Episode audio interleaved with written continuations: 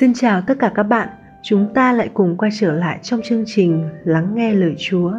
Và ngày hôm nay, 23 tháng 7, chúng ta sẽ cùng lắng nghe chủ đề Sự bày tỏ Thiên Chúa qua đời sống của bạn, được trích trong câu gốc Kinh Thánh. Hãy nỗ lực để nhận được ơn cứu rỗi cho mình với lòng run sợ, vì Đức Chúa Trời là đấng hành động trong anh chị em. Anh chị em có thể vừa muốn, vừa làm theo ý tốt của Ngài. Phi-líp đoạn 2, câu 12, câu 13.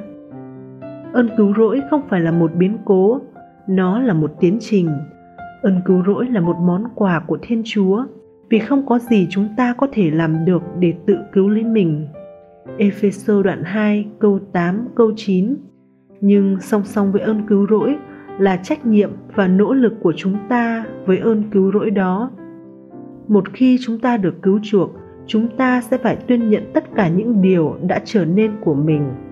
Qua ơn cứu rỗi, Chúa ban cho bạn chiến thắng trên mọi tội lỗi. Sự đắc thắng này không chỉ áp dụng cho những tội lỗi ở quá khứ, mà nó còn cho mọi tội lỗi mà bạn sẽ có lúc vi phạm. Khi bạn tin nhận Chúa Giê-su, Chúa khiến bạn trở thành một tạo vật mới. Cô-rinh-tô 2, đoạn 5, câu 17. Chúa muốn tiếp tục xây dựng những điều mới mẻ vào trong đời sống của bạn. Khi bạn chấp nhận bước đi với Ngài, Chúa ban cho bạn niềm vui của Ngài khi Ngài cứu bạn, và Ngài muốn mỗi ngày đều đổ đầy niềm vui của Ngài trong bạn.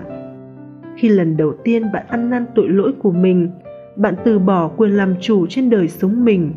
Chúa tiếp tục yêu cầu bạn đầu phục ý muốn của bạn cho Ngài và bước đi theo sự dẫn dắt của Ngài hơn là tự ý đặt ra hướng đi riêng cho cuộc đời mình.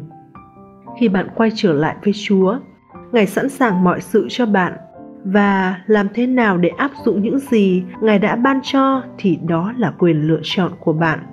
Phi-e-rơ 2, đoạn 1, câu 3 đến câu 9. Đây là một điều nghịch lý lớn trong đời sống của người theo Chúa. Chúng ta sẽ phải nỗ lực chăm chỉ để giữ đức tin, nhưng luôn phải ý thức được rằng chỉ mình Chúa mới có thể đem lại sự thay đổi lâu bền trong đời sống của chúng ta. Khi thấy Chúa đang hành động trong chúng ta được thúc giục càng phải làm việc cẩn mẫn hơn nữa. Chúa sẽ không áp đặt sự thay đổi của Ngài trên chúng ta cũng sẽ không đem lại sự thay đổi lâu bền trong đời sống của mình nếu không có sự tác động của Chúa Thánh Linh.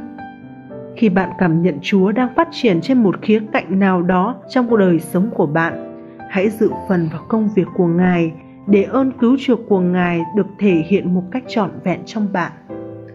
Cảm ơn các bạn đã lắng nghe chương trình ngày hôm nay, được trích trong Kinh nghiệm Chúa từng ngày, Experiencing God Day by Day của mục sư Henry và Richard Black Kirby, bản dịch Love and Life Ministry. Xin chào và hẹn gặp lại tất cả các bạn vào chương trình ngày mai.